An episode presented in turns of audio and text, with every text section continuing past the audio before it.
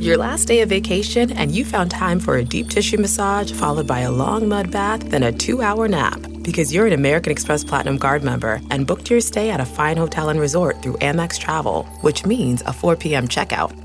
And those relaxing vacation vibes can keep going at the airport in the Centurion Lounge. Just a splash. Before you board the plane, back to reality. That's the powerful backing of American Express. See how to elevate your travel experiences at americanexpress.com slash with Amex. Terms apply. You can live out your MasterChef dreams when you find a professional on Angie to tackle your dream kitchen remodel. Connect with skilled professionals to get all your home projects done well. Inside to outside, repairs to renovations. Get started on the Angie app or visit Angie.com today. You can do this when you Angie that. Welcome to the Nerdist Podcast. Hey, you guys. Uh, so there's no new All Star Celebrity Bowling today. Season one ended last week. Uh, we wrapped it up, 10 episodes uh, with the Breaking Bad team. Uh, we will be back in a few months, so it is coming back because I get to make those decisions, uh, and it's fun. I just like it. I like it a lot. Uh, so, but so in its place, um, we actually have a the Monday show on the Nerdist Channel is going to be a show called The Realm of LARP, uh, which is an um, fucking awesome uh, show about about a LARP. So, uh, and we're not making fun of it like other jerks do. We are celebrating it because it's awesome, uh, and the people are really sweet uh, who are on it. So, uh, Realm of LARP starts soon on the Nerdist Channel on Monday. So, in so just as a, a placeholder today to put something up on the Monday, I stuck up a video of uh, Matt and Jonah and I when we were driving from Denver to Boulder uh, to do a, a live podcast, and Matt. breaks out into song and it's amazing so that's over at the nerdist channel right now youtube.com slash nerdist i would like to thank GoToMyPC.com for sponsoring this episode of nerdist podcast uh, go to my pc by citrix if you want to be connected directly to your mac or pc that's great for you. But what if you're not at your computer? That is why you would use Go to My PC. You can get it from your iPad and your iPhone too. Literally all of your computer files are right in your hand or your phone or your feet. If you I don't know how you operate your smartphone devices. I'm not saying you couldn't operate them with your feet.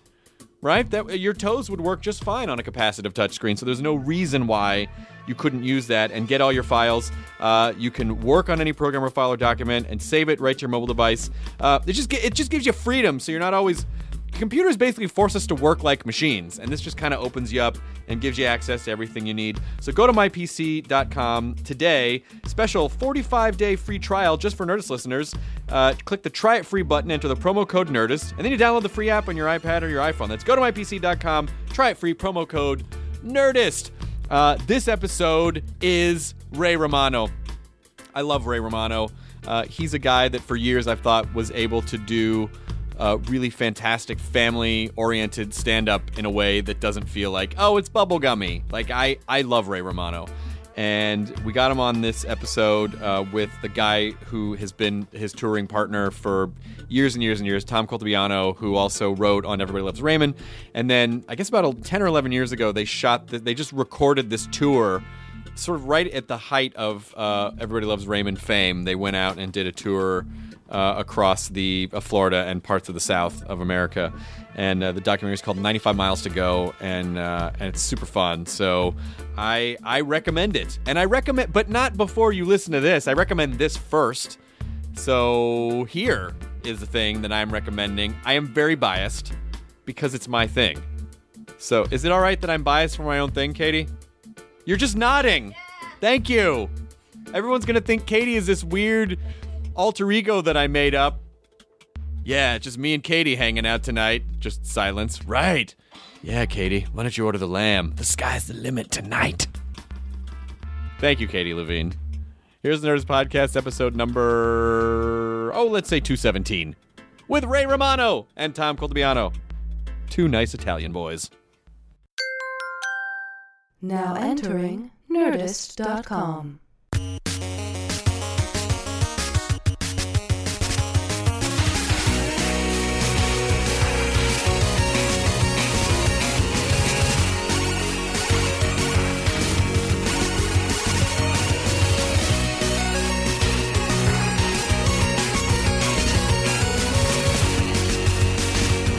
So these microphones, you you kind of have to get up on them. Yeah. No, I won't be sitting like you know how, that. where you yeah. to the mic. I'm resting up for when we start. This looks like a weird uh, trust We're exercise trusting each other. where you have to share. It's a sharing Well, exercise. Actually, we got into a fight and we had to go to court, and they said this. Is and what we this have was to this do. was a court ordered. For Yeah. two weeks, we have to live like you this. should put it on your other ear, on your inner ear. That's what I was telling him. Oh my god, you guys. Ray aware of Logic judgment. Romano. All right, we're recording. We have started. We're on. I don't hear anything. This is it. Oh, really? Yeah. You can't hear anything? I hear you. I hear it. Oh, you got headphones. probably just one channel then. I think it might just be one channel in Yeah, those in those that's earbuds. Um, What is it? Seriously, is this? These That's guys we have to stand like this? Yeah, you know, it's awkward for everybody. I could it's take that chair over there. listen. It's by order of the courts, Tom. I don't know what to Yeah, say. I what- mean, I'm not. How can I challenge their You wanna all authority? scoot down? Why don't we Why bring don't it? we- sh- yeah. Why don't we? Chair. Slide down, slide down, slide down. Thanks. Is that because Tom's here? It might be because Tom's here, but I don't want Tom to feel bad. But wait a minute. Tom is welcome. I like that you've never had more than one It- it guest. could Like be that's be- the theory. No, we've done it before. We've done it before. They I've just they stood- just they just kind of crowd around there, and Sometimes then I assumed you've done it. Sometimes we'll take off and no one notices. It's great. and then and I then can take a nap underneath the table. Matt will slowly, just gingerly place his butt to just kiss Nick's shoulder. Yep. Yeah. Uh, while Nick, don't worry about it, Nick. Everything's fine.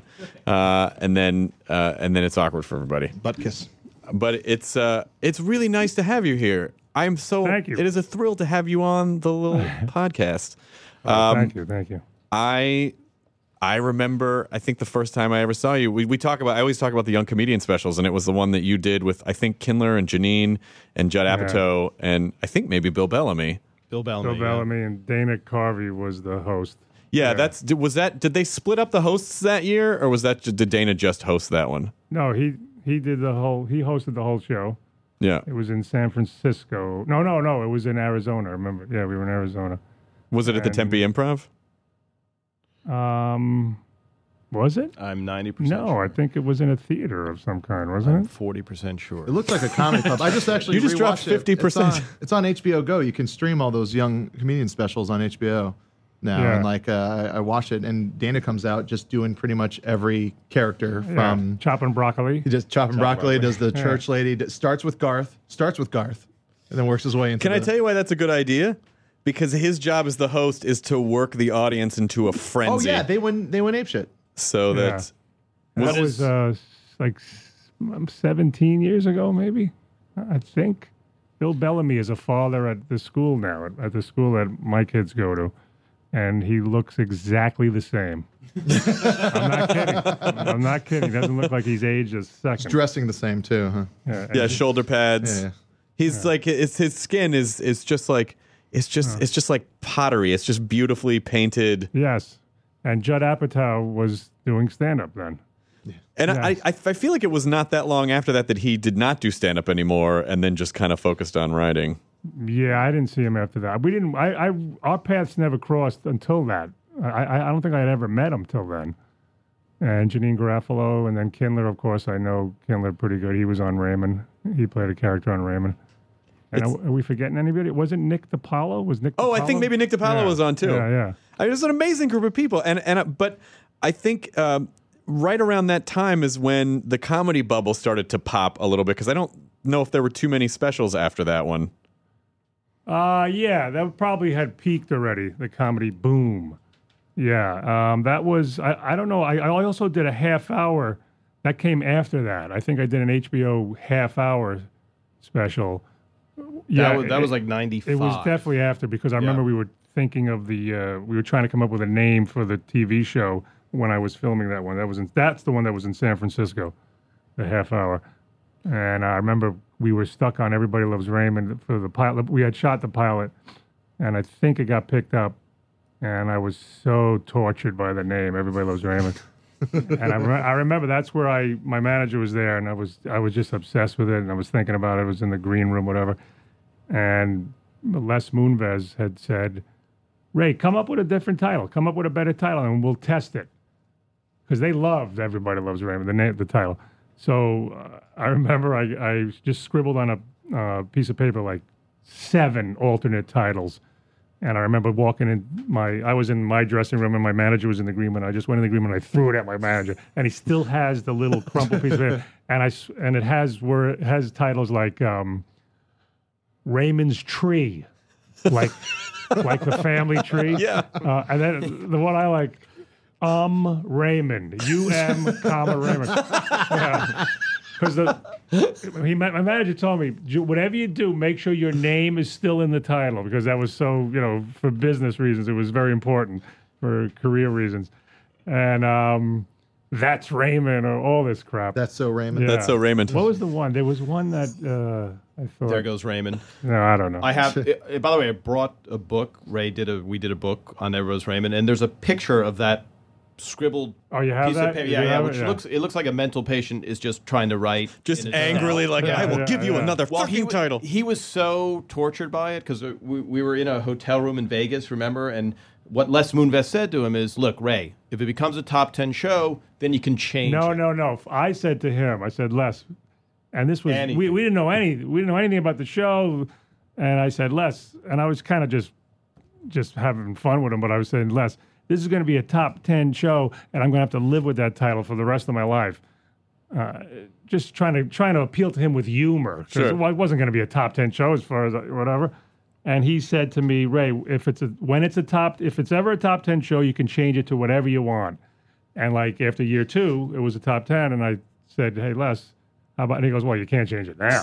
Yeah. In two years." But I think Ray, Ray's beef was as an insecure comedian. If the show sucks, which most shows Sure. are terrible, so Ray wasn't like, "This is going to be a great show." Ray's like, "It's probably going to suck." And then everybody loves Raymond is just such a target for mm. every. Well, that's why one. Ellen but even if even if it doesn't suck, it's such a thing. Still a target. To, to Shit this day, people use you know. Well, not everybody loves Rain. You know, if I do a movie or something that nobody Oh, right. likes. Yeah. The the title came about. It's supposed. it was a sarcastic comment that my brother made in real life. Uh, my brother was a New York City police officer, and I was doing stand up at the same time, and he would humorously uh, play up the the the juxtaposition of the two careers, you know, and and you know he'd see an award I won or whatever or something, I, and he goes, "Look at Raymond." He goes, "Raymond goes to work and and he, people cheer, people clap." Everybody loves Raymond. I go to work and people shoot at me and people hate me and spit at me. But everybody loves Raymond. And that got into the script. That got into the first draft of the script. It was that's the tone that it was meant. But nobody knows that. Well, did, does, he, does he try to take credit for that now? Like, I named that oh show. yeah, oh yeah, oh yeah. He's he he was single. He's he was divorced. He's still divorced, and he was you know going on dating at the time, and you know he at first he was a little upset be, at the way he was being portrayed because Brad Garrett brought this. You know what? You know he brought this hangdoggy Eeyore kind of thing to it, and that's not the way we wrote it, and that's not my brother. Uh, but Brad, it was magic, you know. uh, it- we, we, we were blessed that he brought that and lucky. And so he was like, my mother used to tell me, Raymond, why, why are you making the brother to be such a goofy? You know, Richard's getting teased at the precinct. oh my God! Is it the, the fraternity of cops probably Yeah. had a field day with that? but after after the, you know, I was telling, it's just a character, it's just a thing, and you know, being a single guy, and and having this connection to the show and being the guy, it worked out well for him. You know, yeah. Everybody gets laid except me Yeah. with fame.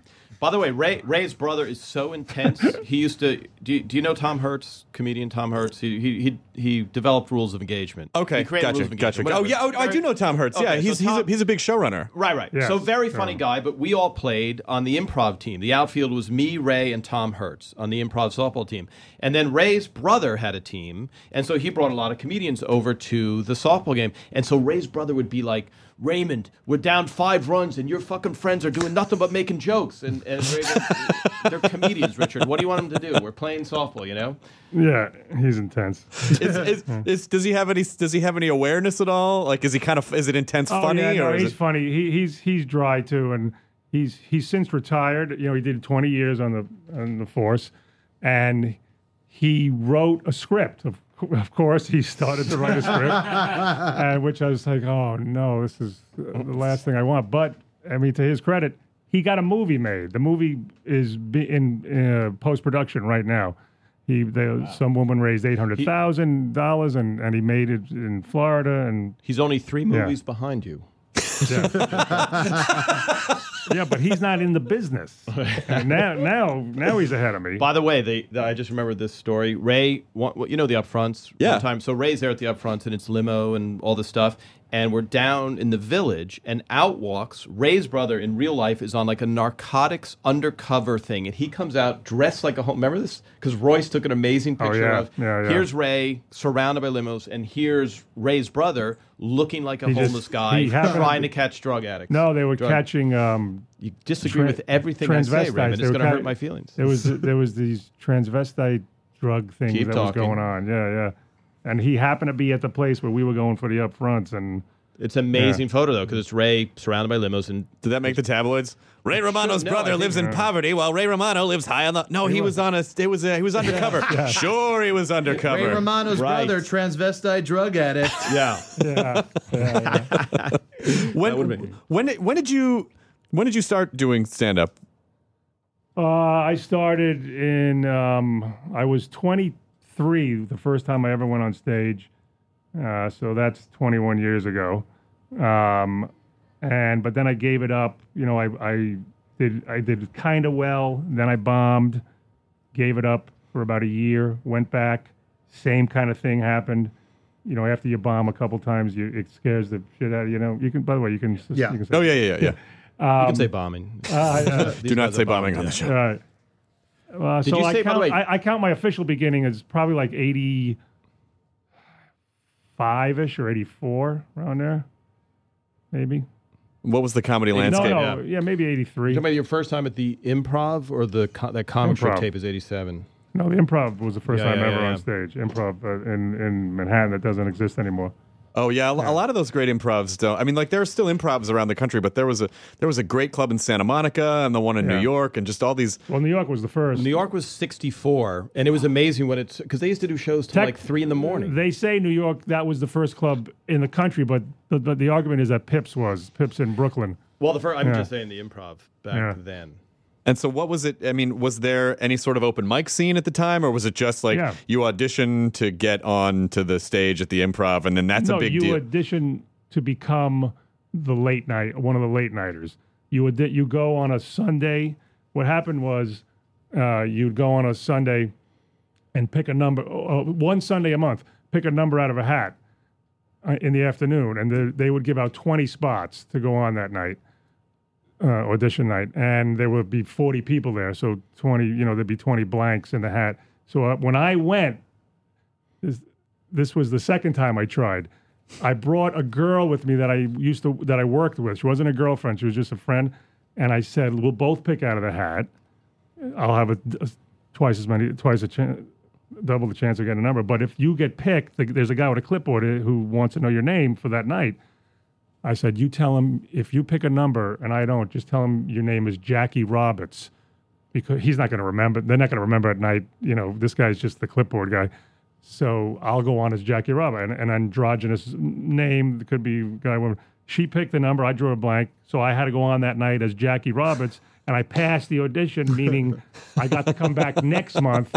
But now I'm Jackie Roberts, and I passed again, and I became a late nighter for the first month. Maybe I was too afraid to tell him I'm not Jackie Roberts. So I was Jackie Roberts for the first month of my career, and then I told her, you know, that's just a stage name I was using, and I'm just going to go with my real name. and now this other comedian, Jackie Roberts, Yeah. actually gained consciousness and has has had a pretty a relatively good Yeah. career. Career. That's Yeah. a that's a who writes those kind of scripts? The the guy who wrote ad, a, adaptation. Oh, Charlie, Charlie Charlie Kaufman. Kaufman. Yeah. Everybody, manifested another guy. did you guys? Oh, this is a whole. This is about to get off on a whole separate thing. Did, did you guys do Raymond in Russia? Was that your story? No, No, it's the other that was- That was Phil. Phil Rosenthal. Uh, it wasn't even Phil. Sony, who owned the rights to it for I don't know how that works, uh, was selling it to Russia. Russia was going to take our scripts and do them tr- just translate them and do the scripts word word for word. Sure, know. because there's there's no more than just words. Yes. That, there's no cultural. Well- there's no structure of of higher of family. Can- by the way, I, I went to Warsaw into the series. I went to Warsaw, Poland, and did Rules of Engagement in Warsaw, Poland last November. And they didn't have, if you've ever seen Rules of Engagement, they have a diner scene. Yeah. And the first day I'm walking in, and there's no diner. There's like, it looks like a nightclub instead of their daily diner where they have discussions. Discotheque. And, and so I I said, "Well, where's the diner?" And they're like, "Well, this is the diner." And I said, "But the it looks like a beautiful nightclub, and you're supposed to come in in the morning and talk about your day." And there's a lot of scenes where like Spade will come in and drop down on the in the booth and slide over. So I said, "If nothing else, you have to have a booth." And they're like. There's no such thing as a booth in Poland, so I had to I had to write an email to Rules of Engagement the to, to Tom and say, hey, can you get a PA to measure your booth and send it here? Send it to Warsaw, Poland. And their line producer started corresponding with me and saying, yeah, I don't know who you are. We can't send this information out, like the top secret, what a booth looks like information. And eventually they had to send it over to Poland, and we built like the first booth in Poland. I hope they get the internet over there because that would solve literally everything. There's still Like, a- it- uh, what- well, to now, what you're saying now about that they have culture the booth, Wow, the booth. should get the their, their internet. economy turned around. There's, there's still a plaque commemorating the first. it the- completely uh, changed their political structure. No, but what you're talking about with the cultural differences, like it, Yeah. Phil Rosenthal went over there and did Everett Raymond in Russia, and it became a giant hit. And Is it a hit? It's it, they they they shot every episode we did, which was 210 episodes, and they're writing 60 new ones. So that's how big of a hit. So then, are you guys going to do the Russian versions again when Yeah, you? yeah, when over you- we're- here? yeah. yeah. Yeah. That documentary has so many like just really tense, awkward moments Yeah. of just like you know Phil just trying to say what they should do, and then everyone just hating him. Well, from the out, you, you you haven't seen it, Chris. That one I have not seen. I've seen your So documentary. I haven't So seen it yet. they- yeah. So in that one, in Exporting Raymond, if you want to learn about the business, it's it's a great movie because Phil is constantly Phil who knows what he's doing. Let's say he's an expert on Everett Raymond. There is nobody more expert than the guy that created and ran it for nine years. Whoa! Other than How about Raymond? one, Ray, you'll get a minute for rebuttal, Raymond. How about so, Raymond? So, but the bottom line is you're watching Jackie Roberts over from here. yeah, Jackie Roberts. That guy, by the way, like he had a great act. But if you watch the movie, Re- Phil is constantly giving advice. I- It's you consulting and saying, "Here's how I do the Chris Hardwick Nerdist show." Sure. Yeah, okay, Chris, we'll handle it. For Right, you, right, We right. know how to run. And so Phil's constantly getting kicked in the balls. So that's Yeah. what you were. So Yeah, On the outside, it's great because he's. It's, like- a, it's it's a really it could have been a, a Christopher Guest movie like of just how it just everything sat and like Yeah. just is it maybe you shouldn't and then they would like scoot chairs away from him they just it was a well, they amazing. hated him by the end they hated him yeah I had the opposite experience. I'm curious to know, going back to the other point, who Polish David Spade is. Well, can I tell you? They also. I'm there for a month. It's I, still want to get back to. I want to get back to our movie eventually, but Yeah. I'm I'm in Poland for a month, and uh, at the end you have a screening for the network executives, and they're they're really good. They were really on the ball in Russia, and they say the, for this last screening there are no such things as womanizers in Poland, and so. I it just that sounds crazy, right? I mean, men are kind of men everywhere. Sure. because they're all womanizers so Say, it's just the way they are yeah, right. It equals out the curve. So uh, they're like, we're, I'm worried about that David Spade character. This is the president of the network, who's a smart guy. And they meant- literally just meant David Spade. no, but they had it. They they ended up having a guy who was a famous actor who did a great job. He was phenomenally. But their bigger concern was culturally, there aren't a lot of womanizers. That's because there's no booths. If they had- How you to move in on a girl when you have to scoot a chair Excellent, over but we instead. solved that problem. Excellent callback, Raymond. Excellent, outstanding. yeah, all of the uh, all the pickup artists are going to Warsaw. You guys, like that's that's where the action is. No one has been. Nobody, yeah. This is an untapped vein. and by the way, what was What- your take on the women there? What Didn't you tell sign are me- you? Yeah, the, uh, what sign are you? They've never heard. Like, the, yeah, the, Yeah. The, the worst pickup artist from America goes over there. He's the king of the world. Uh, And the women in Poland are stunningly attractive. Like, uh, you, you know, you know, you, from doing stand up, you know, you yo, the girls in Houston, the girls Yeah. in Montreal, the girls here, and then you get there, it's kind of the same as any other population.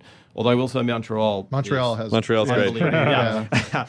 but in Poland, I heard the same thing. I heard, oh, when you go to Warsaw, it's going to be. And sure enough, like my interpreter was in very very attractive and the and the guys were saying like thank god that there's just all these beautiful women because we're all very unattractive men but it doesn't but there's no you know so it, it was yeah so they they they um you know Oh, let, let me let me leave a message.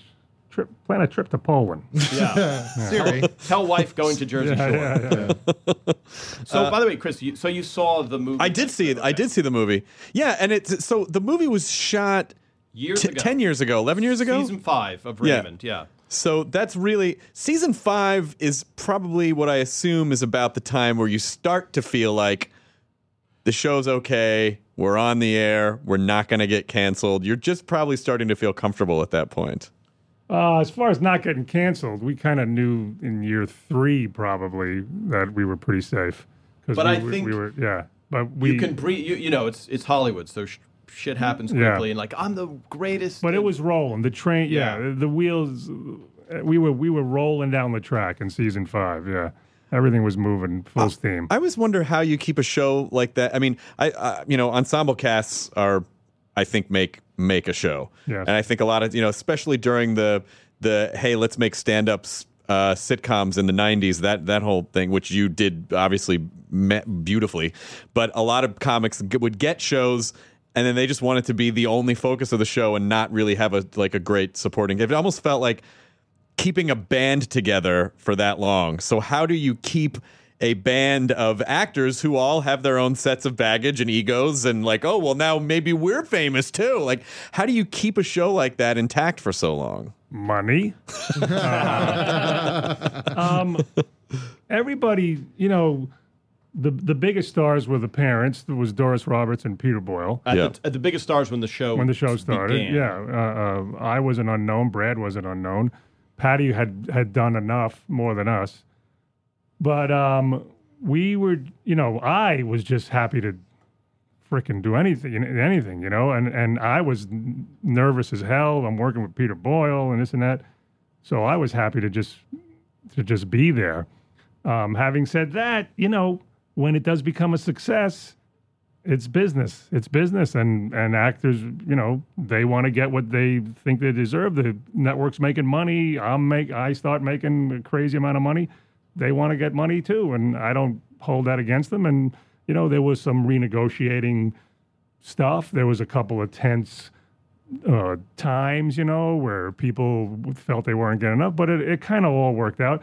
But I don't, you know, I, I just feel like that's that's par for the course. That's just the way any successful show but, goes. But you I think to Ray is a nice guy, you know, and so he sets you and those two guys. right. Don't That I agree do with. not blame. He's just saying what we're all thinking. By the way, we got to get a picture of these guys. Sta- it's like I, I love this. It's like a, a doo-wop team or something. That's um, Ray and the- harmonize. But Ray set the tone on the set. So Ray was never a prima donna. And Phil. Ray, and Phil, Phil, too. wrote- yeah, Phil Phil, and Ray yeah. together. It was just a set of people. So the financial stuff that Ray's talking about, it become there. There becomes a point, just like with the Seinfeld guy. You know, it becomes a point where it's season six, seven, eight, and they're known as these characters, and their money is coming to an end, and they're kind of oddly like you know Jason Alexander kind of is known as George a lot. Yeah. You know, for like he's it's a kind of an albatross, even though you've you pray. 10 years before the show comes about. What if I could put you on a hit sitcom? Oh, please, you know, Sure. do it. So there is that money negotiation at the end where the network goes, basically, where are you going to go? And they're, the, the actors are going, can you please pay us some more? So it becomes, towards the end, this kind of tug of war. But as far as just personalities and on the set, Yeah, Great. It was Personalities. ne- there was never an issue there. Like like the only issue, and it was it wasn't even that big. Was was negotiations. Yeah, like but that's Normal That's the way it's supposed to be. Yeah. Well, it's it, it's weird because you're in a creative business, and then it's also a business. So you have Right. this thing where it's negotiation time, and now they say, "Hey, whoever actor, you're terrible, and we'll replace you in a second. And there was one time where we really Brad was in negotiation, and there, the call came down from CBS, write Brad out of the show. Really? yeah. So write him out. So we had to go in the writers' room and take him out of this script For an episode. for an one episode, yeah. because Oh. they're like he's. Oh, they're trying now- to send a message. they're sending a message. See you later, Brad. It's it's everybody loves Raymond. Here's who we don't need. Anybody But it wasn't. Raymond. But, but by the way, none of those, none of the cast members were expendable. No, I'm not Yeah. saying that. I'm Yeah. saying the the business Right. negotiation is that's why you should name your show always your name. Well, and that, but that's because I, I started to say earlier is that that's why Ellen didn't name her sitcom Ellen to begin with because she was terrified that it was going to tank and then just drag her name in the mud with But it. But that's everybody loves Raymond's fear. But it it is true. You know, you become The you know, fear there's- wasn't my show tanking. The fear was just people yeah using a as a comic. First of all, the last thing you want to even think is that everybody loves you, because the the thing that makes you become a stand-up comic is you think everyone hates you. yeah. yes. and no one wants to watch a comedian talk about how every yeah. So Right. How but popular and and And I know it was done tongue in cheek and all that, but no one's nobody knows know that Yeah. at the beginning. Well, you know from just from being a stand-up that no matter how ironic you think you're be- you think you're being, there is a percentage of people that'll be like, "Why did you say that?" Oh, yeah. Like, no, well, it's a fucking joke. It was obviously a joke. Well, like Right. like Louis C.K.'s album, like he calls his, his album hilarious. Yeah. and that's just kind of a, like a just tempting people to just say, well, right. this is Yeah. truly not hilarious. I think it's always funny when you're negotiating, like when you get a job offer and you're negotiating. I, my my manager and I have this joke that the the producers and the network will tell you that you're amazing, and then turn you over to business affairs, and then they will tell you why you're not necessary. Yeah. that's exactly So that they can Yeah, negotiate. So it's this sort of weird. Yeah. You're amazing, but not really. Yeah, there's a you're thousand amazing, like but you out there. replaceable. Yeah. yeah, at the same time. And we also have this weird dynamic where it's uh, we're weird about talking about money in our culture. Like you can talk about you can talk about the lowest salaries and the highest salaries. But you can't talk about the like if you make minimum wage, you go, "Ah, I make like seven bucks an hour. Or in your case, when your salary is being published, everyone go, oh, he makes you know all this money per week. But if you make like a hundred thousand, it's a weird thing to talk about with people for some reason. It's only the lowest and the highest amounts. Yeah, yeah. You mean it's off? I, I remember Neal. You know Neal Brennan. Yeah, very well. Okay, so Neal, I remember I saw Neal at the Comedy Magic Club because Neal used to be when I started. He was like handing out flyers at Boston Comedy Club in New As a York City. teenager. Yeah, yeah, in New York City. Well, his brother Kevin was doing it. Yeah. for a while, but then he was there, and I ran into him at the Comedy Magic Club. I don't know when, whenever it was now, five years ago or something. It's weird because all of a sudden you move to Hollywood and you can't. There's a potential to get a lot of money all of a sudden where Mm-hmm. you don't even want to mention it to people. Like there, there's, there's. I had a friend who sold a pilot, and she's like, "Tom, you're the only one I could call to share it with, not because I like you, but because you're the only one who was earning a living, so my other friends wouldn't be jealous." Well, you know? and it, and it's also yeah, it because even I- I'm sure there's you know as as a as a performer like when a friend of yours hits it big and you're struggling, you are definitely happy for them, but it's also that it's also a mirror where you're like, fuck, that's what I want, and I'm not there yet, and it like Yeah. it, it just gets into your head. Well, it's weird with Ray's success because we like even now, some people listening now will be like, "Hey, who's whoever the guy who's not Ray? Shut the fuck up! Let me hear Ray." Uh-huh. but you know, we we've been friends for so long, way before he was famous. So he's just Ray, my friend. But then you see, once he becomes crazy famous. The effect that it has on other people, you know, this weird, like, there's weird people who feel like they're entitled to, like, I knew you when, so I'm entitled. or they'll tell you that you have not. Then then I'm not saying this has happened to me. It is definitely not. But or I, what I assume happens is people go, "You've changed, man." You're like, "I'm not doing that. I haven't done anything. Yeah. What did I do?" Well, Well, well, I'm, the the the thing is, w- once you reach that certain point, everybody kind of wants to be there with you, and you just don't have time for everybody. So the, the, that's the one thing I had to learn was the, the the old saying is you can't please everybody all the time. I mean, you, you there were, you know, as a comic. You kind of, as mu- the way I am, I don't want any confrontation. I want to please everybody. And the one thing I had to accept in this business when you reach a certain point is that ain't going to happen. Right. You know, you're going to disappoint some people, and there's nothing you can do. You got to accept it. And do you feel? Uh, You were looked alarmed there, Raymond, at the I guy thought walking that was. by. It looked like. Uh, I don't know. Somebody Look- died look like a guy- two weeks ago. that guy. I I didn't see anyone walk by. Yeah. I think. By the way, nobody cares looking in here. I realize they see you like walking by this Yeah. glass booth that we're in. Like people kind of like, oh, that's Chris Hardwick, and there's Ray Romano. I don't know, what am I going to have? for Also, lunch, there's a you know? rule that if uh, if Seacrest wasn't here, you can't make eye contact. He'll attack you if you was do. He here? That's used true, to- by the way. he did his his show from here. his yeah, radio? then they built a whole new studio Oh, that's yeah. This was the initial. Oh, I thought he owned the building, but He owns probably a large part of the Yeah. He owns the town. But it's uh, yeah, but occasionally you'll see like Joan Rivers will walk by and wave at you're like, oh, it's Joan Rivers, Yeah. who still only flies out, who flies out from New York every week to do that fucking show. Yeah. She's like 80 years old. Yeah, that's funny. By the way, just sorry, off of what Ray was saying about like you learn you can't please anybody, Yeah. and you you you know you with with certain notoriety, all of a sudden someone's writing their request from let's say Ray, and it's like, can you speak at this charity? Can you speak? And it's like. He would like to speak at every charity, but there's a stack of all these equal for the same day. For example, like even, Yeah. like I would have friends like, think Ray would play in this celebrity charity tournament for. Him? I'm like, he probably would want to, but there's nine other offers, and he also has a family and a life. But from their perspective, it's like it would kill him to do one. Oh, why do you hate Thing? sick kids, Ray? Yeah. You're against helping children. All right. I'm curious. I would love. I'm. I would n- love to know what happens. It because as a young comedian, you have this idea in your head of here's a thing that I want to achieve. Whether or not how how specifically did you know what it was that you wanted to achieve? Did you know you just kind of wanted to be a bigger? stand up. I just wanted. Stand-up. I just wanted to do stand up. Okay, so you achieve, you know, like what almost very what what very few people will ever achieve in terms of like making a name as a stand-up. I mean, did it feel like what you thought it would feel like, or or how quickly did you kind of go? Ah, fuck! This didn't solve all the problems I thought it was going to solve. God damn it! Didn't fill that hole. No, the hole is never filled. I thought he was making a request over here. I was afraid to turn around. That should have been the name I of. was like, It's a and smile fill and that a hole. point. I was like, The hole is never By the way, filled. that's the name of the next book. And if fill I that ever write on hole? a book, the hole is never filled. the hole is never filled. Filled. Yeah. Um, my days uh, as a strip club manager. I don't know. I think it sounds like Courtney Love's biography.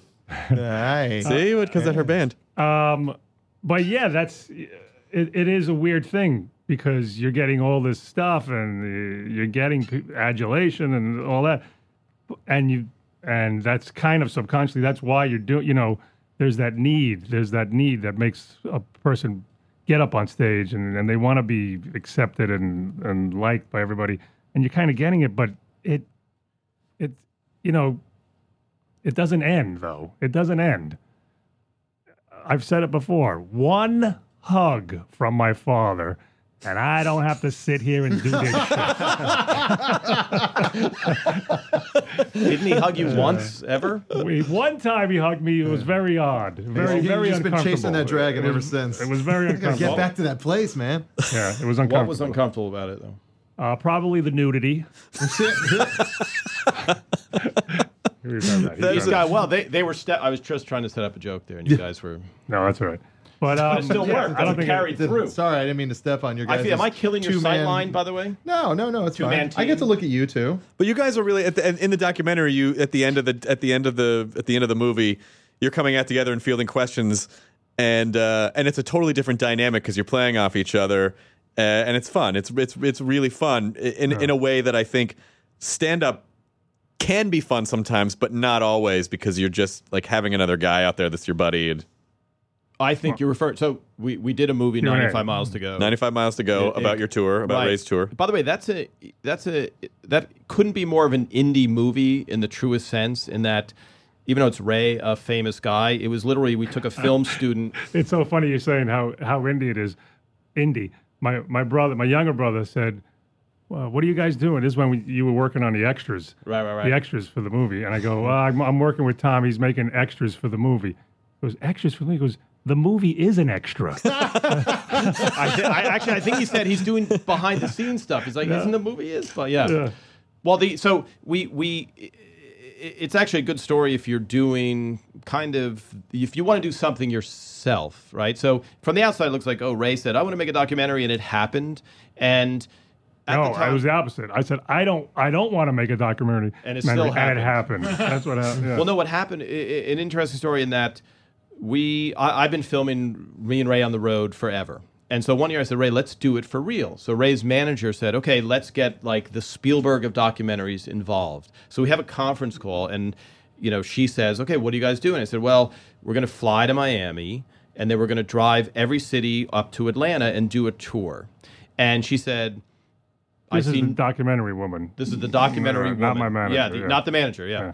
And so we know we're excited about it. We're gonna we're gonna make it. And she's like, I see no reason to shoot this unless Ray gives birth to a child or walks on the moon. No one's ever gonna watch. Like shitting on. And and we were like, I even said on the phone, I go, And I said, "Th- th- we should be filming this right here. well, if I said, should we cancel the tour also? Because she was just so negative. I think I know who it was that you talked to. I don't want to say her name because she's so big and powerful that. I don't even remember who you're talking about. I don't even Oh, okay. remember the conversation. I yeah, we're in kinda a conference do. call. I kind of do. I yeah, kinda because remember, yeah. Rory Ray's manager was being helpful. And Is like, is her mother famous?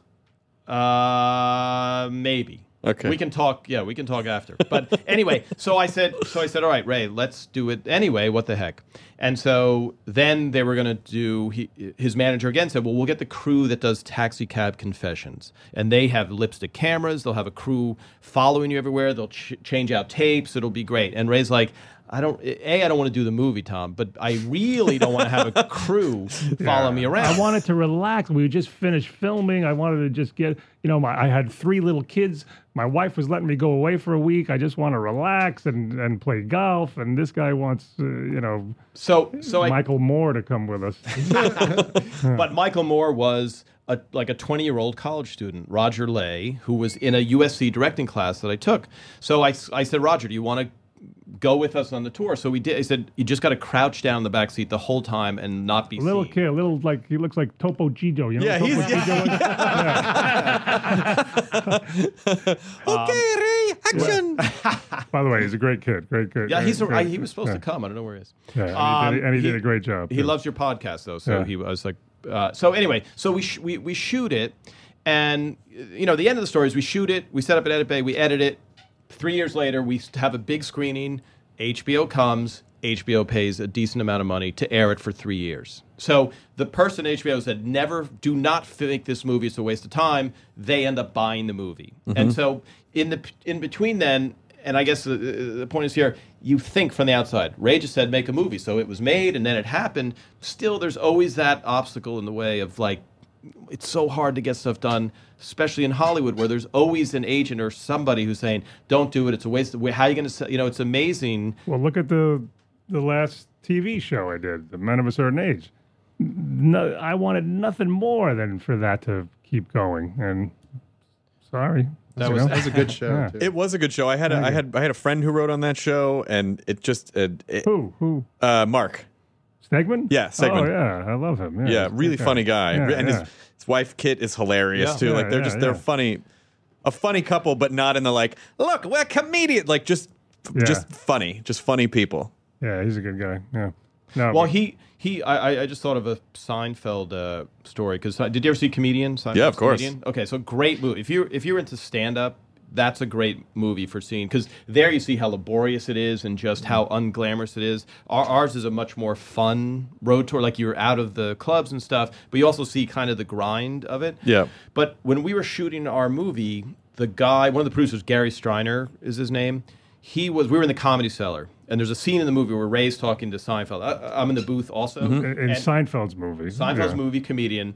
We're sitting there in this booth for a long time, and I became friends. Not, with, so you know it's not Poland Because they had a booth. because we're in a booth. So By that the way- automatically This I know. honestly, that that's, geotags. That's the second callback, and it's 45 minutes. It still worked. You know what I mean? Like in when you're writing a Raymond script, you'd be like, I don't know if that callback's going to work because the audience yeah. it's 12 minutes later and whatever. So that's an awesome. Right. they uh, they actually don't understand who shot Abraham Lincoln in Poland. And yeah. Well, it's weird when you say Poland is a punchline already when you're there because you're like, it's the Polish version of John Wilkes, who? Yeah. Sorry, I don't I don't get it. Ski. It won't. It doesn't translate. Yeah. So the so the uh, the um, the guy from Seinfeld, he said I became friends with him, and they shot 600 hours. And I was saying to him, "Tell us your mistake." They were like a year ahead of us. Yeah. So I said, "Tell us your mistakes." And he said the one thing that he did, which was really helpful, he said, "You got to screen it for as big an audience as possible, as often as possible, because when they sold Comedian, I guess Miramax wanted them to."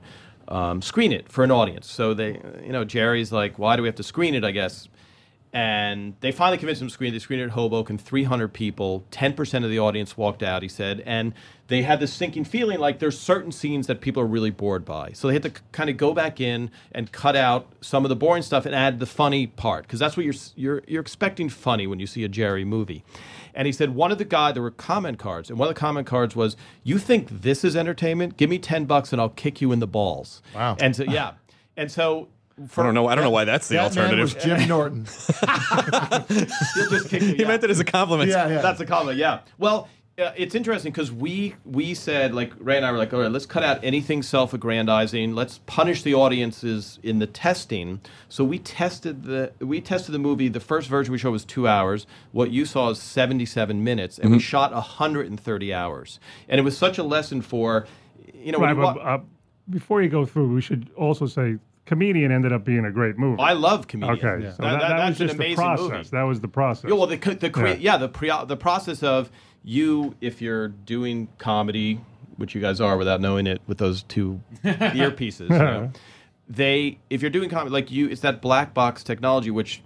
And you learn that when you're doing a, f- a four camera sitcom. The audience tells you there there is no more debate. The audience either laughs or doesn't laugh. You mm-hmm. know, so you, you you know that as a stand up, there is no like I'm going to argue about how good that joke is. Well, there is no argument anymore. As opposed to if you're doing a mm-hmm. drama, you can have a debate forever about, and neither of you is right or wrong. It's like okay, well, it's the absence of laughter is your you know your empirical. But I also love. I I I, I felt I felt empathy, but loved the moment when you're doing the corporate gig, and d- destroyed. You f- you fucking destroyed, and still there was a human. Re- and you're. I would consider you one of the cleaner comics in the world. You know, like I, I I remember seeing you at the Improv like maybe eight or nine years ago, and doubled over in laughter because you were do- what you.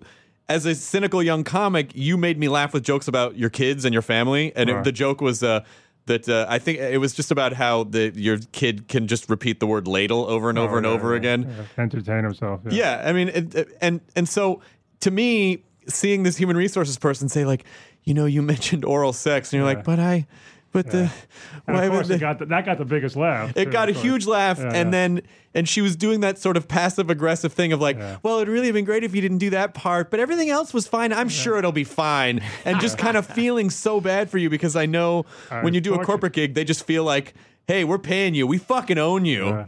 yeah, I was tortured for a while there. If you saw in the, I couldn't let it go on the car ride home. And, I, well, it was annoying Yeah. me because I'm like, off of what you're saying. What was It's like- funny is I couldn't let it go on the car ride home, and you were trying to talk me down. And as soon as you said, "The woman, the Woman. woman who said you were cute," and I went, "Whoa, whoa, whoa, whoa cute!" All of a sudden, I forgot about the. It's just a weird thing as a comedian where in your mind your job is to make people laugh, and then when you do that successfully, and someone else goes, "Oh, uh, you didn't do a, a great job," you're like, "But I, what are Yeah. you? oh, I'm trying to." yeah, yeah. Well, yeah, what, yeah. what what you're talking about in the movie is what if you don't know stand up, corporate gigs pay a ton of money. Tons, Tons of money. So you want to do a corporate. They're also the worst gigs you can possibly do. sometimes, sometimes they're amazing, and so they do in a way kind of own you. And there's certain comedians that just don't do corporate gigs because they're not gonna.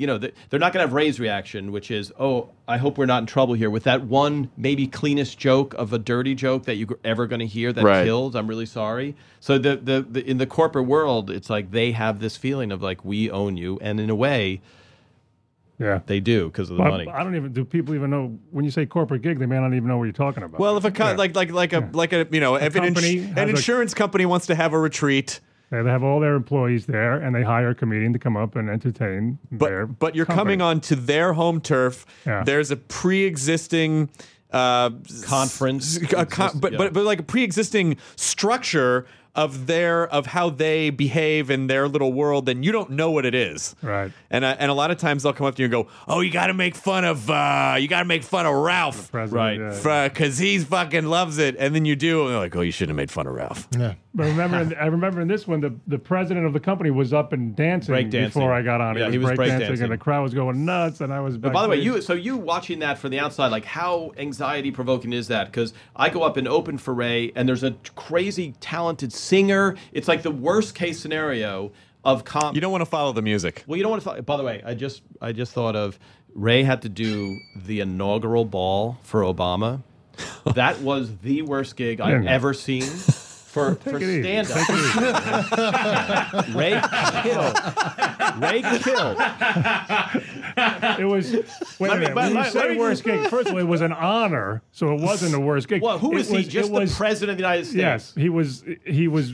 It was the night of the inauguration. It, but it was I, the conditions for us for stand up were not the best. Of course. It was a big ballroom, people standing. Yep. And uh, stages here, stages there, and they're waiting for for You're, you're, I- Beyonce. can I and- tell the story? Go Because. I, I, I have to watch it. Also, technically, the president had just been notarized. Yeah. then well, there was this. Here, the, the backstory is we knew Phil had met the president's wife, and the wife points to President Obama and says, "He's Raymond," you know, or Yeah, he's Ray. they So were we know he's a fans. fan They of were the fans, show. yeah. So Ray has to. They request Ray to do it. So for like two And it's, weeks, te- it's televised. It's on Channel Seven. so, it's on yeah. ABC. Yeah. So so for two weeks we're going to comedy clubs, and Ray's working out his material. I'm working on my political because you know how much uh, of a political comedian I am. So so we go down, and now here's the setting. It's a giant ballroom.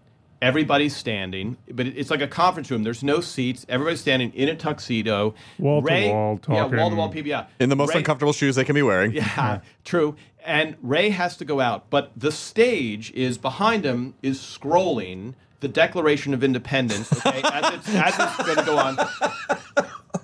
He has to follow Sting and Stevie Wonder doing a song.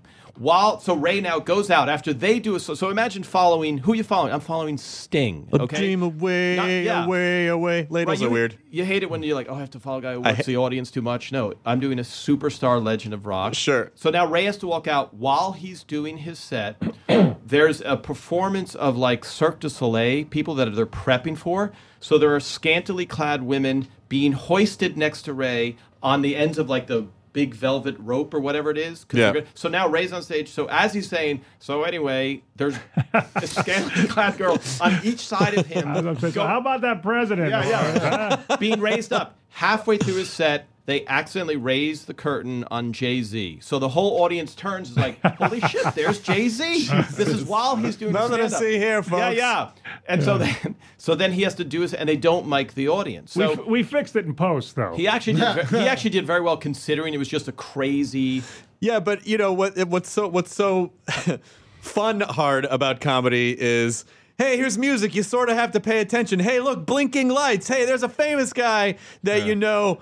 Uh, could everyone just listen to me? And it's very important that you listen to all the words because they really, they really Yeah. are the engine And the behind this thing I'm doing. The Yeah. Well, that, that that that callback that he did 45 minutes later, that works perfectly because everyone's paying attention. Like they, you I miss think I three words. the wire. I think I kicked the wire out. See that wire? I kind of pulled it. I can still hear you, Is so everything still everything's still fine. yeah. Yeah, All right, good. everything's still fine. The elevator stopped though. People just start leaping out of the windows. But you know, they just gonna- also picked me to do the um, Washington press correspondence dinner when Clinton was in, and it was right after the Lewinsky stuff. And it was only year two, maybe, of Raymond or three. Three. And uh, no, no political stuff in my act. Nothing, unless you know I, I can find politics in baby poop. There, there's nothing I can do. And I'm saying, why do they want me? That's why they wanted me. They wanted me because of they were so afraid of putting anybody else in there because of what was going on, the the scan, the Lewinsky stuff.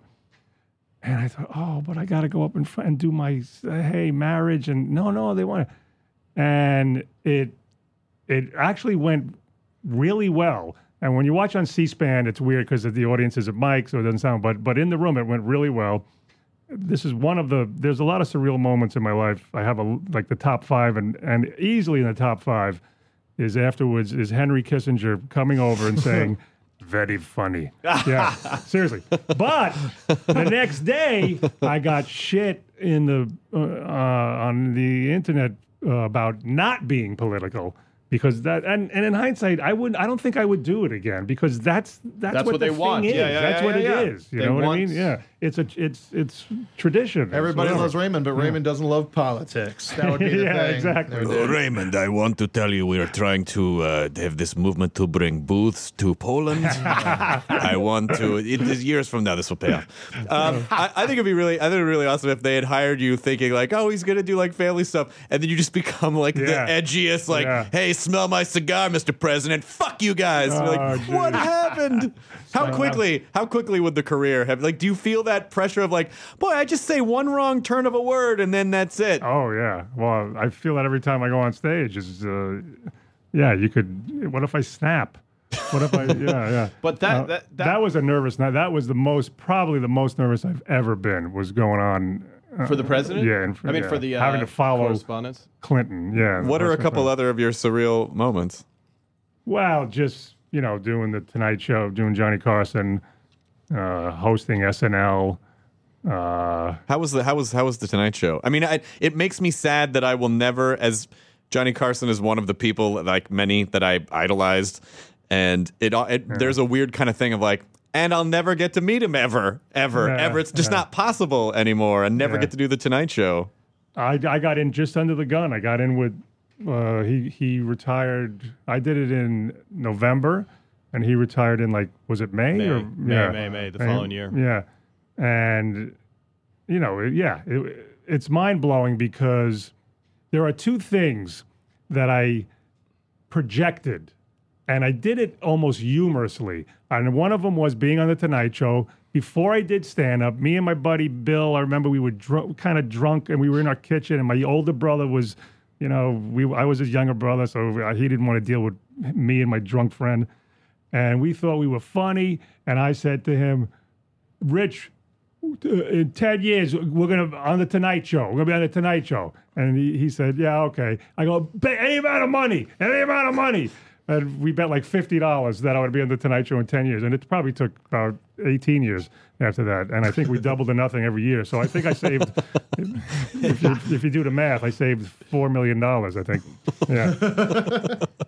But that was one thing, and the other one was playing at the Pebble Beach Pro Am because I used to watch on TV, and I was a golf crazy golf fanatic, and I and I told my buddy, another guy of mine, I go, I'm gonna I'm gonna play in that Pro Am. He goes, Yeah, there's no way. I'll I'll bet you. Uh, I'm going to play, and I gave I gave a time like ten years. I'm going to play in the pro am, and I had no idea how. And and I, but but the stipulation is I can play either as the amateur or the pro. So I'm not saying maybe I'm the pro in ten years. Yeah, and I got to play in it. I mean, those were crazy moments that I got to realize. Well, the Tonight Show was just. I I, I remember um, the day of the Tonight Show. I had only been doing stand up six years. Which and how long have you been doing it? Um, well, full time for 14 years now. Okay, but so you know, it doesn't seem six years sounds like a lot, but in Not in hind- stand-up terms. Yeah, in You're only just yes, figuring out who you are at that point. Exactly. So I was six years in, and I guess I kind of had my my shit down, but but uh, now I can look and say how much better I got after that. But um, I rem- uh, my daughter was uh, my daughter's 21 now. She was freaking two years old then, uh, and I remember being in the hotel. I was living in New York, so we were in the hotel and we were getting ready to go, and I had to go take a shower. And my manager went into his room, I went to my room. I took a shower, and this is the shower I'm going to take before I go on the Tonight Show. And I, I I'm thinking, I'm thinking, and, and uh, I'm not, I'm not going to masturbate. There's no way I'm going to masturbate, even though I, Again. prob- I probably should have, right? But I'm, I'm watching, and I can't feel my arm. I'm so uh, wrapped up in this, I started getting numb, and I started to have an anxiety attack in the ba- in the shower. Remember. Calm down. I get out, and we get into the limo, and I can't, I can't shake it. I'm like, this is going to be a disaster. This is going to be horrible. And we drove about a block and a half away from the hotel, and I, and I'm, I'm freaking out. And I didn't, I, you know, you know your little crib sheet with all Yeah, your notes. I left it in the hotel. I go, oh shit, Rory, I left my note. I mean, I knew the set. I'd, I'd done the set a million times, but you still you want that paper. Yeah. I go, no, no, no, stop. And he stopped the car, and I ran back to the hotel for a block, uh, full speed, ran, ran back, and somehow that that ex- that physical release somehow calmed me down, and I was able to get through it. But I, I was literally close to having a breakdown before getting there. But that was I kind of got into this zone just from that run back and forth, and I was able to do it. And again, it's still when you're there, it goes like that, and you don't remember doing it. Um, and it went well. It wasn't. It wasn't like one of these. Uh, uh, you can't stop talking about the sets, and he calls you over. But it went really, really well. And Johnny gave me the um, gave me this. You know, Yeah, the okay, yeah. And then afterwards, he, I'm in my dressing room, and I get a knock on the dressing room door. I'm like, how did it go? How did it sound? And Ed comes in first. Oh, that was pretty good stuff, son. You know, yeah. And oh, thank you, thank you. That felt good. And then, and then it was Johnny, and he said, uh, he shook my hand. and goes, "You- you got to be happy with that. I go, oh, thanks. You got to be real happy with that. I go, oh, thank you so much. And you left, and that was it. That was my whole interaction. And yeah, it was, it was just But what's so interesting about Johnny is that everyone, even you doing the A-OK, to a comedian, everyone knows that means like, oh, that's the thumbs up from the emperor Yes. that you just got. That anything he said or did was there was like us this sub language of like this means this and this means this and if he said and if he looks you in one eye that Yeah, means yeah. this and so and, and he's just probably living his fucking life but everyone's created this whole mythos around how he what what he really means You by know, everything Drew, Drew Carey did it the week before me, and that was supposed to be my spot. And uh, a couple weeks before, they said, "Can you do the week after? We're, we're doing Drew." And I go, "Yeah, yeah." And Drew got called over. Oh, he cried. Yeah, yeah, yeah, yeah. And I remember calling Drew after and go, "You son of a bitch! That was my spot." yeah. Drew, Drew's one of the guys that's like, yeah, I did the Tonight Show on Friday, and by Monday, I had a career. yeah. Stop. By the way, I do, do I, I happened to be in L.A. when Yeah. I was doing Carson, and so we went out the night before, and we we know each other from playing on the softball team, and we we went out, we we watched Carson say Ray's name. Well, let's say first, you- you're leaving out one fact. We went to, and doesn't matter. We went to a strip club. We went to the, we went to the body shop or whatever. And I remember Ro- we were with uh, Mike Rowe, me, you, Mike Rowe, a Couple other and guys. a couple other guys. Not not my, not Mike Rowe, the Dirty Jobs guy. There's another writer Mike comedian writes named for Mike Rowe. Futurama. Yeah. it was a stand-up. Oh wait, stand-up. wait, Mike Rose got a twins now. You're you're you're you're outing him.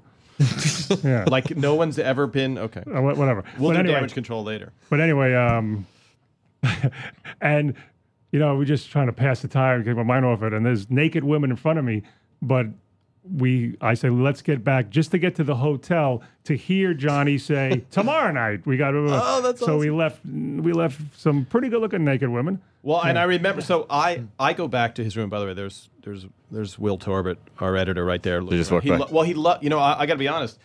This podcast for the big publicity campaign for the movie, he the like my editor who's 24 year Mm-hmm. old graduate in my film. He's like, you got to do the Nerdist, you know. And of course, Yeah. for for that they're like the nerd. Well, you know, there's a weird Sure. like so we and this is like a great show for us to do. I think to to be able to have this type of conversation where Ray opens up because the other stuff.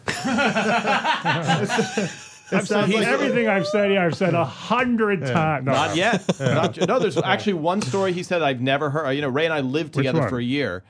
Um, the story about oh, the be- I'll bet you betting your friend. I'll be uh, we'll be on the Tonight Show in ten years. I never told you that? You never, or, or I or I tuned out because it was so boring. Yeah. But the uh, uh, it- but so he yeah just so without that kind of push, I don't know that this would have been on the radar of the publicist. Sure. you know to do it. So They're starting to realize, like, hey, you know, podcasts are a pretty fun, you know, good way to. But the, the, the, the truth is, I think th- you guys have these dedicated fans who really listen. And when we like we did the the morning zoo type of tour, and it's just five. It's terrible. You oh, know Oh, what I mean? can You're I, I can see I, I could just because I know the stare because I've done it before, but Right. not not as much as you, Ray. But just watching the hotel room in the documentary when you're doing the call-ins to the radios, and it's just like, yes, uh-huh, oh yeah, you got me there. Well, you know, in- just uh, that- i- i- yeah, in the movie, he's in his underwear, and it's like 6 a.m. You have to get up and, and do this thing, and they're not really like. It's the opposite of this. Hey, uh, hey, Ray, you ever Yeah, see yeah. uh, Doris Roberts' boobs? You ever take those out anytime? Yeah. oh please, please just kill me. So I Please literally fucking kill me. It, well, for this, I had to. I said to Ray, I said, Ray, let's do this. ner- Like, it's a fun thing where you can just talk, and there's no, and they really are students of comedy and stuff, and Yeah. really a good thing. So that you know, and it, it's, And I said, "Is there a, You a said, fruit "Please, plate no." or anything?" And No, uh, nothing. nothing, nothing like- nothing nothing like at all. that. We, Yeah. I got Look you a around. warm greeting That was guy, pretty guy good. in the From corner. For me, I thought it was a pretty Oh, long yeah. greeting. Better than grapes. Yeah. You did Yeah. come Better out than and agree- yeah. cantaloupe. I want to. I. I wanted you. I wanted you to. I. I, I kind of wanted you to explain a little bit more because I think I know what you're talking about, and you referenced it twice in the documentary in, in 95 Miles to Go. But you say like, "Oh, I had one of those mind bets Yeah. with myself where if I finished this puzzle by a certain amount of time, then I wouldn't play golf." So what is it? Could you? ex- As as we speak, uh, this is on my life. I, I don't want to say bad things, but this is a. I'm swearing to you on my life. As we speak, what time is it? 106. I have 30 minutes until my recent mind bet expires. What is it? My Kiss- penalty? kiss my host. penalty expires. no, Oh, So yeah, right now I, I went golfing two days ago. yeah. and I said if I break a 90, 90 I, I always write on the card what the what the go, target is, and it was 92, and I, I was horrible. And the penalty is 48 hours from the minute I hit my last pu- putt of no TV, no no golf, no betting on the. Uh, I was betting on the. Um, Ponies, dogs, no, no, the uh, cockfights. the playoffs. The playoffs. I can't bet on the playoffs. Uh, I can't watch TV in bed, and I can't watch TV in my uh, office. Um, and it was 1:35 when I walked off the golf course. So soon I'm going right from here to the golf course. So it's going to time perfect. I seriously am. Um, a bookie jumps into Ray's car as he drives to the golf. course. Ray, I couldn't help but notice it's okay for you to bet again. Yeah, What do you yeah. like in Game Seven? well, I make these mind bets because it it uh, it keeps me out of trouble. It keeps me, uh, you know, I back in the day I bet too much, uh, real real money. Oh, okay. Yeah, and but that was back before I had money, thank God.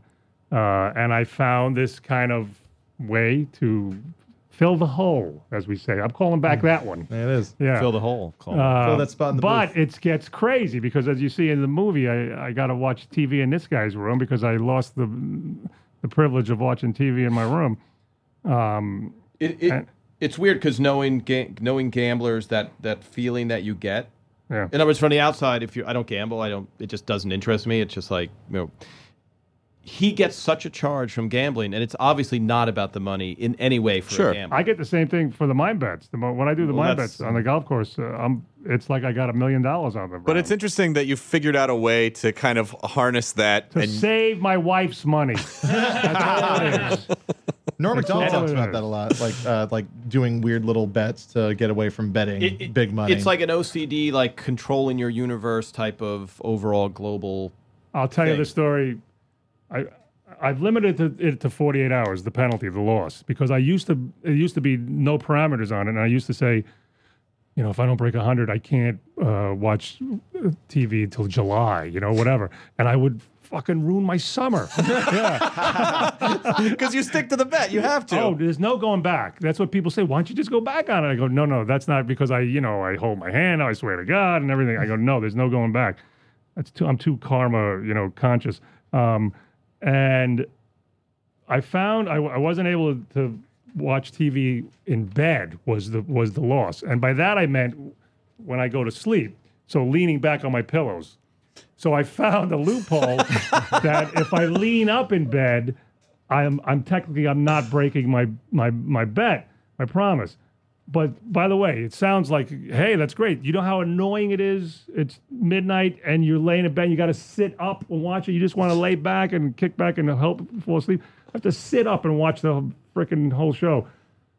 And then one night I'm like, oh Christ, this is this is torture. And my wife got in bed and she says, I want to watch The Sopranos. And I go, oh well. I started thinking, well, this is her doing it. Why yeah. So technically, I'm just a passenger here. It's not so your fault. I was able to lay back and watch The Sopranos. Go, oh, this is great. So I'm, I'm laying back, watching The Sopranos. And then 10 minutes later, I turn over and she was asleep, and I had to sit up for the rest of the fucking show. Yeah. yeah. I think you. I think it- you you should, you should hire an attorney to just find loopholes. Loopholes, yeah. Ray, I've uh, I've been tracking your brain. I think I found a couple loopholes Right, for right. you. Here's what I think we need to do. Since That's then, funny. That's and funny. since then, you know, I, I amend it uh, each time. But since then, I've, I've gotten rid of that. I go like I'll, the next bet I'll make: no sleeping in bed and no loophole of leaning up. You know, yeah. Do you talk about this on stage at all? Do you talk about the mind bets on stage? I never did it on stage, and we never did it in Raymond. We we thought about doing it in Raymond, but there was it was a little bit It was too too, esoteric and too twisty. You know, But we did it in Men of a Certain Age. In Men of a Certain Age, m- my character had a gambling problem and started doing the mind bets. We had one whole episode where he he screwed his friends up because I've screwed my friends up. I've screwed their vacations up. Um, you know, uh, there'd be times we'd be going to with the writers of Raymond to wherever vacation, and I and I'd, I'd blow a mind bet before I left, and I couldn't golf for like three days, and I'd tell the guys. Guys, don't bring your clubs. I'm like, "We're gonna do yeah. And they go, "You son of a bitch!" By the way, another uh, mind uh, uh, bet. you, you see in the movie, he's in my bedroom on my bed. Like that's not joyful. Well, what's what's funny is to think about is like you're at the height, you know, like it's it's really you're in the sweet spot of the sitcom. It's season five. You know, you're huge, huge, huge comedy star, uh, and you're in these crappy hotel rooms in Central Florida, sitting in a bathing suit on the floor of this shitty hotel, just like I just gotta find something on television. Yeah. Are there any cookies over there? I just Yeah, want a cookie. I want some like it was just such a, it was just such Well, a. that- Keeping it real. Yeah, Keeping it- did you? But did, were you surprised though? Because a lot of people get mad. Like, well, wh- wh- what did you really do? Did you go to clubs and you this or this? Like, that is the life. Like, Oh yeah, no. nothing I mean. I just because I know what it is, and and there's no listen. As as much as you're like, I'm gonna lead a swanky lifestyle when I make it. When you're performing in Central Florida, you get you know you get the Hampton Inn, or which is fine. Like it's totally Great, great, It's totally yeah. fine, but it's not.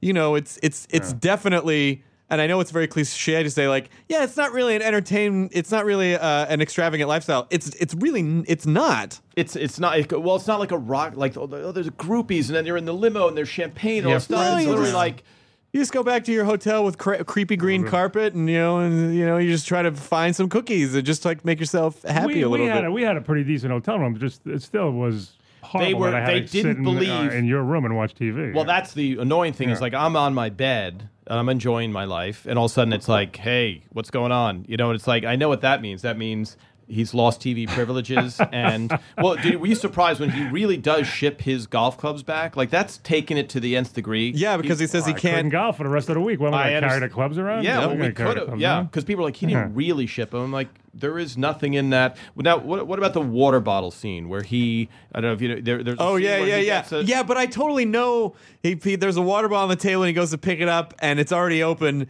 and it's that thing of like, The waitress oh, brought it open. right, yeah. opened, And yeah. so when you find an open bottle, which is so funny because really, technically. You could just stick your face under a sink and drink out of it, but we've become so protected and like, oh, but that might have things in it, and someone else could have put. Well, the paranoia is someone's put angel dust or some crazy poisoning. well, it's just not. It's No, it's it's it's not it's not. It's not that. It's For just anybody, though. You If you don't- have, if you're predisposed to like that kind of like you know slight OCD, which I think a lot of comedians have, it's that you find yourself in a situation where you don't have control over something. You don't have control over where that bottle was. You don't know where it was, and it's unnerving on a molecular level because you just like it's not even the reality of what if someone put that in. It's just that's I don't know in where that, that moment. Well, you see how pissed he is at me. Like, did you was yours open? I think I don't know. How do you not know? Like, how do you not like? He's mad that I'm not microanalyzing that. And then when I leave, by the way, you you know have you have you you've edited stuff right? Sure. That everything is made in the edit room for a documentary, and that edited together so well. And people are like, oh, you plan, you know, like there's everything that happened in that movie is hundred percent real, but it's made in editing. You're tweaking those moments, but that was real. The water bottle comes, he gets pissed. I leave the waitress comes, he sells me out to the wait. Did you, you Totally. notice that? He's Yeah, yeah. like, yeah, my friend here's a little paranoid, so whatever. And so uh, it, it's funny because he comes, he he does, he he admits it right away as soon as I come back. You know, he's like, uh, so they open the water bottles for you, and the waitress thinks Why do you're they crazy. do that? Why do they open a bottle for you? yeah they're just trying to help you out. I know, but like you can't. Twi- it it is a. It's one of those things that really doesn't need to be done. Has anybody like, hey, why aren't you drinking? I, you know, I couldn't open it. I didn't have. The I don't know. This just has a barrier at the top, Yeah. and when I go tip it I- back, yeah. nothing comes My mouth out. is still dry, and the water's lasting. Plus, this that is- first click is very satisfying. I'm You get a curious- fresh I- You're getting a, that's a bottle. different. By the way, did i- there's another scene where Ray we're Keep sitting out in of hotel this. room. Keep out of this. There's another there's another scene where Ray we're sitting there and I go Ray, don't you want to take like a million dollars? You know, we're sitting there, which is one camera by the way, and we're swinging back and forth like we're eating the peanuts in the room. Yeah. and you see Ray kind of go.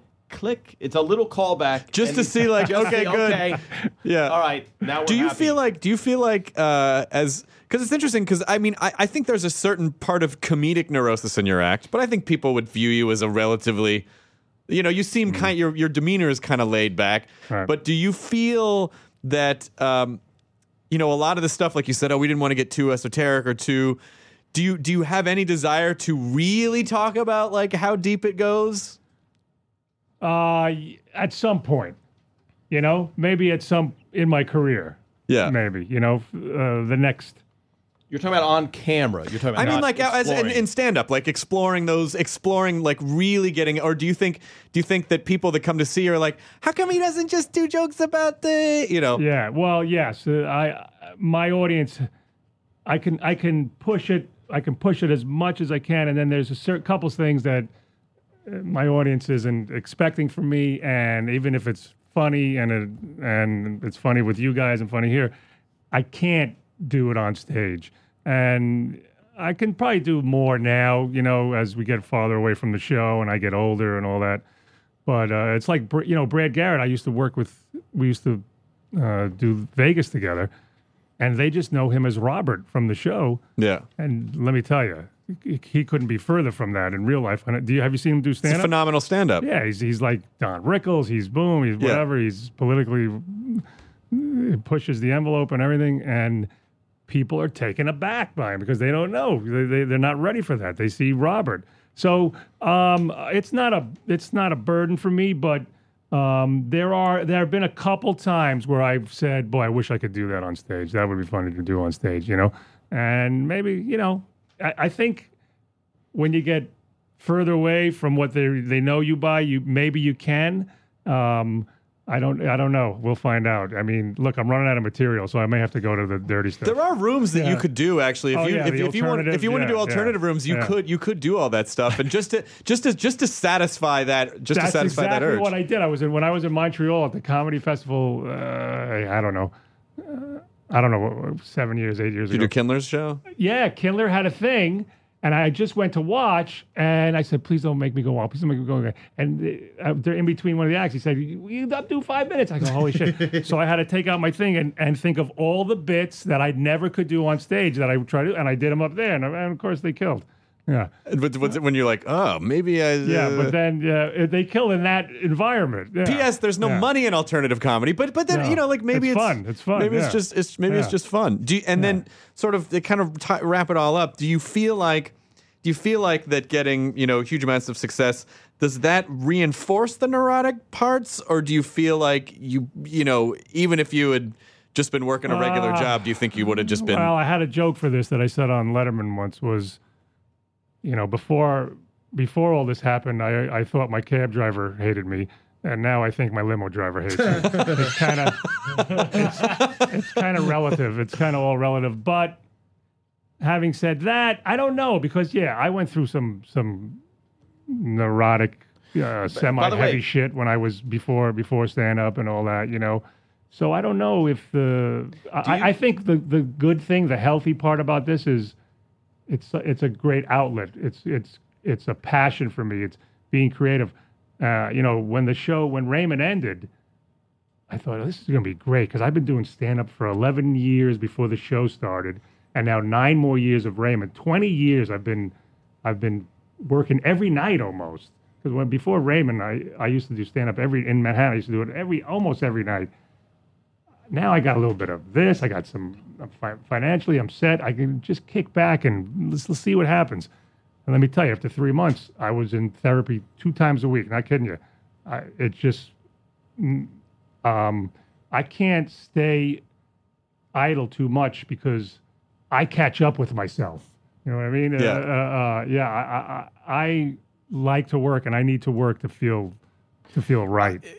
You know, off of that question about Ray, we were uh, years ago because that their thought is okay. You've made it now. Now is it potential? Because you don't have the normal money struggles anymore. Where you're like, okay, I have to do this. It's not like oh.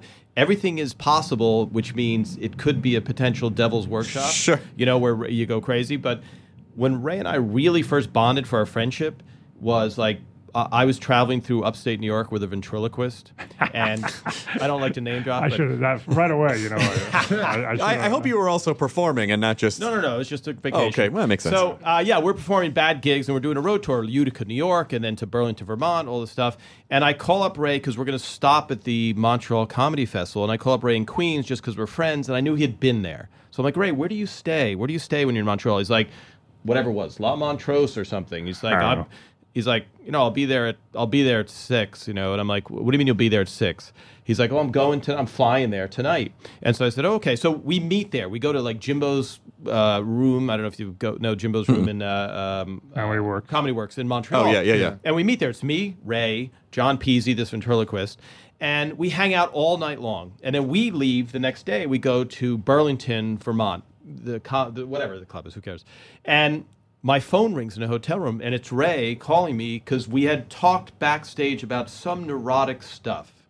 And Ray was going through this this kind of tough, th- you know, psycho- psychologically, and you, it's tough because you got to open up to somebody. And we had gone through this kind of same type of thing, and so we started talking a lot about that. And I'm thinking, okay, here's a guy he just had twins you're on a stand-up salary which you know there's unknown like oh please Sure. let me have some gigs Yeah. you know that are that are decent and like it, it, it was a tough trying time i thought okay that has nothing to do with being famous that like that has no bearing on so i think the potential for any anxiety or any breakdown or anything like that is always there with any of us, you know? And I think it's with uh, the end of Raymond, that story you told, you're getting done with such a creative. Output. You know, it's like when you do a show and you're, Sure. it's done. It's like you're like, all right, I have free time or whatever. I think unless you're occupied and have something to focus on, it's just such a trap, especially when you're. That's why I work. I think that. I think that's kind of why I work seven days a week. Well, I don't it- like. I don't. I hate free time. I took a two week vacation and I, I went a little crazy halfway through. I'm like, I I don't feel connected. I'm not doing anything. What am I supposed to do with my hands? Like Yeah, I Why just. am I? Why am I here? Yeah, exactly. yeah. It's all What- shit. It's all shit. but the creative juices it keeps you focused you know Yeah. it's like just it's it's you know it's a good thing that you found something or you know and it's torture. By the way, right? Like I want to write a screenplay. It's freaking torture writing, man. I hate it. but it's, it's Well, that that kind of thing too is a very specific kind of writing. It's not like Yeah. "Oh, I'll just sit down, I'll write some jokes. Uh, you know, that I, Yeah, I yeah. can get out whenever I want. It, it, it write joke writing for stand up feels very much like s- performing stand up versus other types of things which ha- have a very specific Yes, structure. Like you can take hard left and right turns with stand up. when you have you when Ray and I Ray and I wrote the season finale the first year of Raymond, and we're used to just writing jokes, just what you said. It's fun and like, oh, what about this? All right, I'll do that bit, and you're done. And now you do it that so th- night. that was whatever, the first script we wrote. Was the season finale of season one. of Raymond. We wrote it of Arizona, together. It was the first time I I told Phil and I told the writers, I'm going to take this one with Tom. And we, looked at that blank page. We, I, I'm not kidding. Remember, there was one time Brad Garrett was in the kitchen, the character, and we had to get him out of the kitchen. and it took like eight hours to figure out how to get him out of the kitchen. well, we went. It's called "Why Are We Here?" and we went into the That was the name of the room show, night- yeah. yeah, "Why Are We Here?" was that episode, the finale, and you kind of uh, from the outside, it's just like you're hosting a show. People, I could host a show. It's it's there's all this stuff that when you endow with your imagination, like many people, I could write a Raymond script. Is you know, Ray comes in, he fights with his wife, and that's it. It's like until you're sitting down there Yes. and fo- and it's such hard work to write. I mean, it's literally. But by the way, is. but even but let's let's give it its uh, fair shake. It's also great when you write and you and you get something and you accomplish something. Yeah. that's a great feeling too. So I mean, it, I, I say it's torture, but uh, it's a torture that you you love to go Well, through. Well, you get know? a Yeah. spark of an idea to write the script, and that's like, oh, this is funny now. For like, I've enjoyed Then that. it's all the moment. details. Then it's all Yeah. this It's all the details. And then during the process of a multicam sitcom, like even rehearsal, you're like, oh, day three, this is the least funny shit ever written. Absolutely the worst script ever written. Then the live audience comes in two days later, and then it comes alive again, and you're like, so it's all these emotions. Well, I think and that's down. I think that's where the stand up. Uh, I think that's sort of where the stand up gene kicks in. Is at a certain point, you know, because you're being forced into this. It, you have you have this like, well, you got to do a show either way. So you can fucking figure it out, or you know, or you just have to figure it out. You know that you, or at least you hope that you develop this faith in yourself. Like, I don't know what I'm going to say when the time comes, but I've done this enough something is going to kick into gear and my brain's going to figure it out when the time comes. But that's the argument for. That's a great point. That's like the argument for using stand. I'm not trying to sell anyone on stand-ups because obviously it worked out in Ray's case. But when you see a stand-up being put into a situation, you know the guy's going to fall back in his instincts and at least have survival instincts of Right. we'll make it funny. Right. You know. So in those situations, like when you have Ray, who when we were doing the show, you could walk up to Ray with a joke and while we're filming, and he would he would be like, okay, instantly, and then say it now. You know, three minutes later in front of a live audience, and kill with the joke. Like that skill, that inherent timing is is priceless. I, I honestly don't know why more stand-ups don't get shows, or you just go. Well, okay. they do. They got. They got. But there's only a hmm. handful that have become. Well, because there's also there's other ingredients though. You know, you, you they have to have a certain persona. Also, they have to. we have to have act. Yeah, You have to be able to yeah. Act. there's there's a lot. Yeah. Well, we know it's all the magic Yeah. lightning in a bottle. Like this has to believe. The president Right. of the network has to believe in you. Then Yeah. you have to have a good showrunner. All this shit has to happen. Well, it was an absolute honor to have you on. Uh, thank you so much for coming on, Thank you. Tom and Ray. And 95 Miles to Go is is, is, is the movie which uh, which you can get on iTunes and and uh, can you, get on can't, you iTunes? can't, not yet. It, Okay. The DVD, the DVD just came out. The DVD just came out. So and a- w- it's got two and a half hours of special features. so on where it. should people go to get the DVD? I don't know. Okay, no, go to the Amazon, internet. Amazon, Target, any place. Okay, cool. Yeah, any Thanks. place physical. Thanks, guys. Thanks, it was, fun. it was a pleasure. I got ten minutes and my mind bet's over. I gotta get to the Yes, course. Keep quick, get him out of here before the next mind bet. Yeah. All right. Thank you, it. man. Fix it and post. Now leaving Nerdist.com. Enjoy your burrito. This episode of the Nerdist Podcast is brought to you by GoToMyPC. Go to go to mypc.com, click the try it free button, and enter the promo code Nerdist. Welcome to Pura, the most pristine, safe, climate stable city on Earth. A haven amidst the wreckage. Here, you're safe from heat domes, superstorms, water bandits in the outer lands. There's no crime in Pura, no murder, no suicide. And best of all, there's no cost to join us. In Pura, we promise to keep you safe. They killed her! You took everything! In a world that doesn't feel so safe anymore, we're waiting for you here in Pura. The Last City is a new scripted audio drama from Wondery. Enjoy The Last City on the Wondery app or wherever you get your podcasts. You can binge all episodes of The Last City right now, ad-free on Wondery Plus. Get started with your free trial at wondery.com slash plus.